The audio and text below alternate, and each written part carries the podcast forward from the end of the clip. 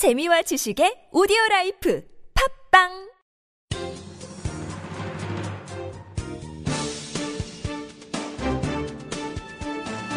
일간 사설 4월 21일 화요일 한겨레 사설.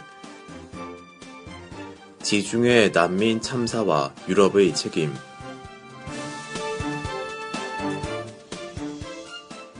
난민들을 태우고 리비아에서 출발해 이탈리아로 가던 어선이 18일 침몰해 700여 명이 넘게 숨지는 최악의 참사가 발생했다.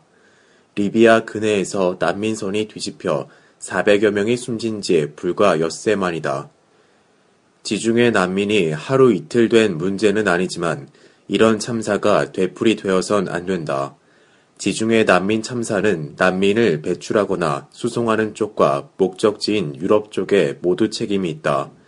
난민 배출국은 대부분 중동과 아프리카 나라들이다. 계속되는 전쟁, 폭정, 빈곤, 질병 등이 주된 요인이다. 특히 최근에는 내전이 치열해진 시리아의 난민이 부쩍 늘었다.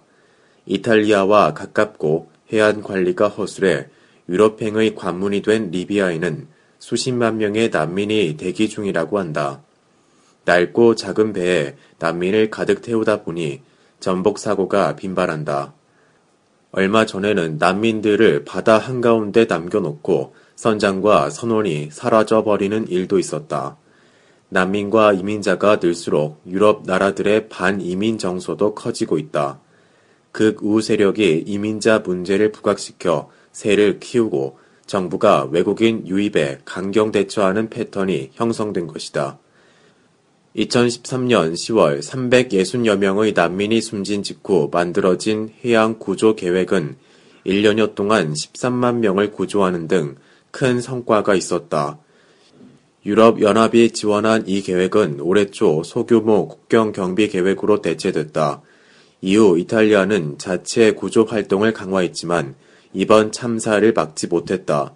결국 국가로서 제 기능을 하지 못하는 중동, 아프리카 나라들과 활개치는 불법 브로커들, 난민 문제에서 벗어나려는 유럽 나라들이 모두 참사의 원인을 제공하고 있는 셈이다. 국제이주기구 IOM의 지난해 9월 보고서를 보면 2000년 이후 잘 사는 나라로 불법 이주하려다 목숨을 잃은 사람은 4만 명이 넘는다. 하루 8명 꼴이다. 이 가운데 지중해에서 숨진 사람이 2만 2천여 명이나 된다. 지구촌에서 가장 살기 좋다는 유럽 나라들이 난민 문제 해결에 적극 나서지 않는 것은 반인권적이다. 당장 모든 문제를 풀 수는 없겠지만 적어도 참사는 막아야 한다.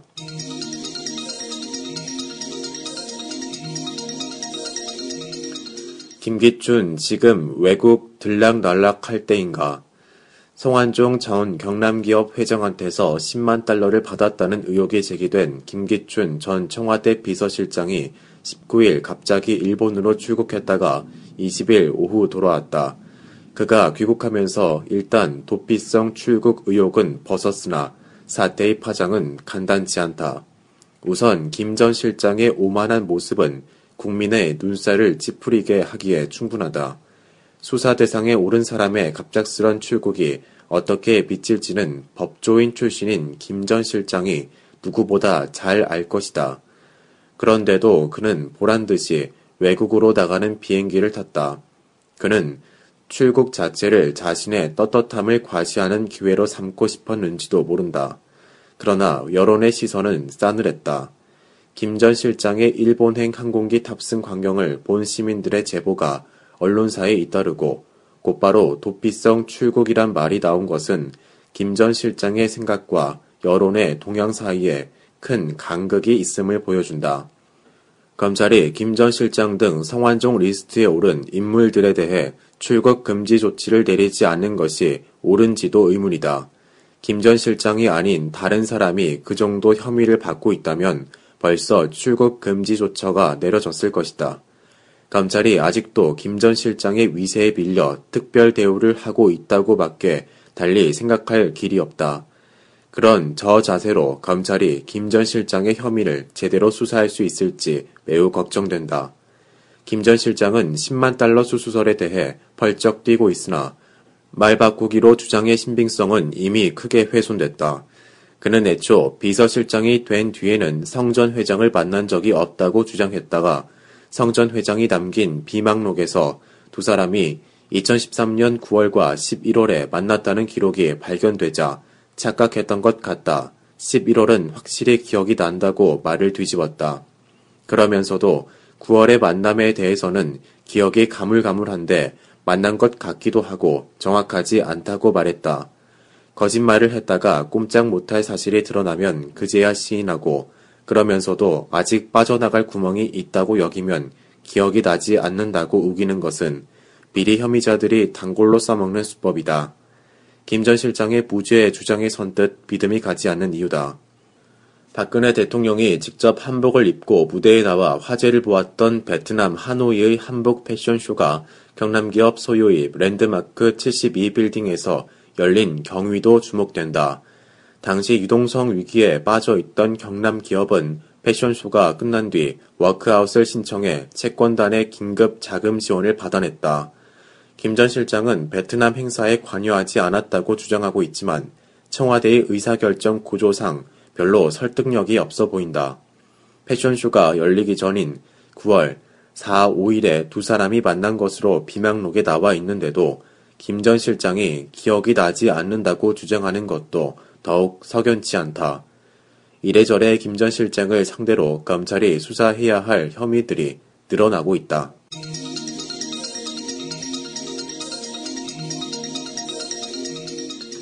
차벽에 귀한 민주화 법치에 대한 도전.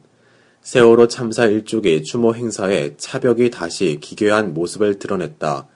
2008년 촛불 집회 때 본격 등장해 명박 산성이라는 조롱을 받았던 경찰 차벽은 이후 집회 시위를 과잉 봉쇄하는 수단으로 남용됐지만 2011년 헌법재판소가 위헌 결정을 내림으로써 법적 근거가 허물어진 상태다.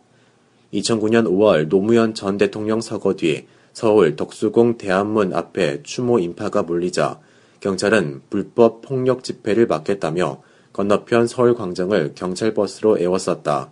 이에 대한 헌법소원 심판에서 헌재는 불법 폭력 집회나 시위가 개최될 가능성이 있다고 하더라도 이를 방지하기 위한 조치는 필요 최소한의 범위에서 행해져야 한다고 밝혔다. 이에 견줘 차벽 설치는 전면적이고 광범위하며 극단적인 조치이므로 급박하고 명백하며 중대한 위험이 있는 경우에 하나여 비로소 취할 수 있는 거의 마지막 수단이라고 규정했다. 나아가 급박, 명백, 중대한 위험이 있더라도 불법 폭력 집회에 참여할 의사를 가지고 있지 아니한 일반 시민들의 통행까지 제한해서는 안 된다고 밝혔다. 종합해보면 사실상 차벽 자체를 금지한 결정이라고 봐야 한다. 경찰은 16일과 18일 차량 470여 대를 동원해 광화문 광장에서 종로까지 거대한 차벽을 설치했다. 경찰은 시위대가 청와대로 진출한다는 정보 보고가 있었다는 이유를 설명한다.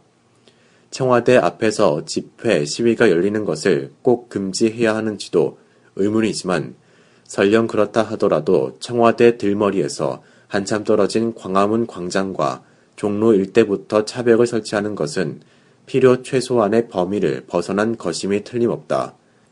또한 차벽이 사전에 설치됐다는 행사 주최 측 주장에 비춰보면 급박성의 요건도 갖추지 못했다.